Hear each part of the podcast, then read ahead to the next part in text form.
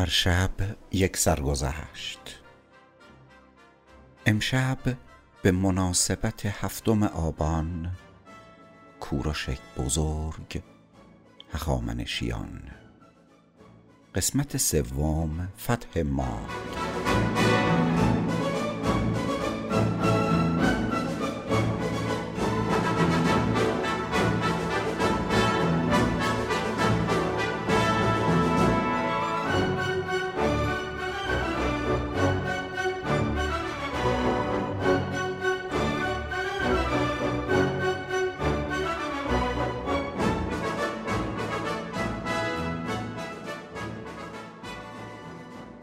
در قسمت قبل گفتیم هارپاک وقتی فهمید غذایی که خورده گوشت فرزندش است عاقلانه چیزی نمی‌گوید ولی لحظه ای از فکر انتقام بیرون نمی آید اوضاع کشور ماد خوب نیست. مردم از سیاست های آستیاک دل خوشی ندارند ولی آستیاک با بیرحمی هر گونه اعتراضی را سرکوب می نماید از آن طرف کوروش همراه پدر و مادرش به پارس می رود حالا دیگر او بزرگ شده بود دوستانی پیدا کرده بود. آمران فرمان می‌داد بیشترین وقت او در میدان تمرین میگذشت. در آنجا شروع به تربیت افراد نظامی از بین پارسیان می کند این کارها از چشم تیزبین آستیاک پنهان نمی ماند دیگر برای او مسجل شده بود خوابش تعبیر و نوهش قدرت را از او می‌گیرد. لذا با فرمانی کوروش را فرا می‌خواند. کوروش پیغام می‌دهد زودتر از اینکه آستیاک خواسته خواهم رسید. آستیاک متوجه می شود منظور کوروش چیست. لذا به تدارک سپاه می پردازد هارپاک که به دنبال فرصتی برای انتقام می گشت نامه ای کوتاه نوشت و آن را در پوست خرگوشی دوخت و به یکی از افراد مورد اعتمادش تحت عنوان شکارچی داد. شکارچی در اندک مدتی کوتاه نامه را به دست کوروش جوان رسانید. کوروش خود توسط افرادش از اوضاع ماد با خبر بود. او می‌دانست مردم ماد آماده قیام بر علیه آستیاک هستند و این زمینه را هارپاک آماده کرده است. لذا شروع به تجهیز قوا نمود.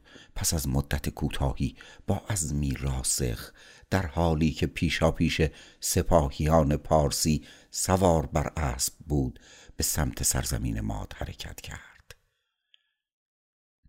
در اینجا آوردن روایت های هرودوت کاتسیاس یوستین و دیگران در مورد چگونگی برخورد دو سپاه از حوصله جمع خارج است ولی آنچه که همه به آن اشاره دارند اشتباه آستیاک است که فرماندهی سوار نظام را به هارپاک واگذار می نماید در نبرد نهایی هارپاک با نیروهایش به نفع کوروش وارد جنگ می شود آستیاک با شکست نیروهایش به هگمتان عقب می نشیند ولی دیوارهای قطور و تو در توی شهر هم نمی توانند از او محافظت کنند. شهر سقوط می کند و آستیاک دستگیر می شود کوروش با او محترمان رفتار می کند او را نه به عنوان اسیر بلکه به عنوان یک فرد محترم تا پایان عمر نگهداری می کند اینک کشور ماد با تمام ثروت و امکاناتش در اختیار کوروش قرار گرفته بزرگان و رجال ماد فرمان روایی او را پذیرفتند یکی شدن ماد و پارس چون خار در چشم همسایگانش میخلد.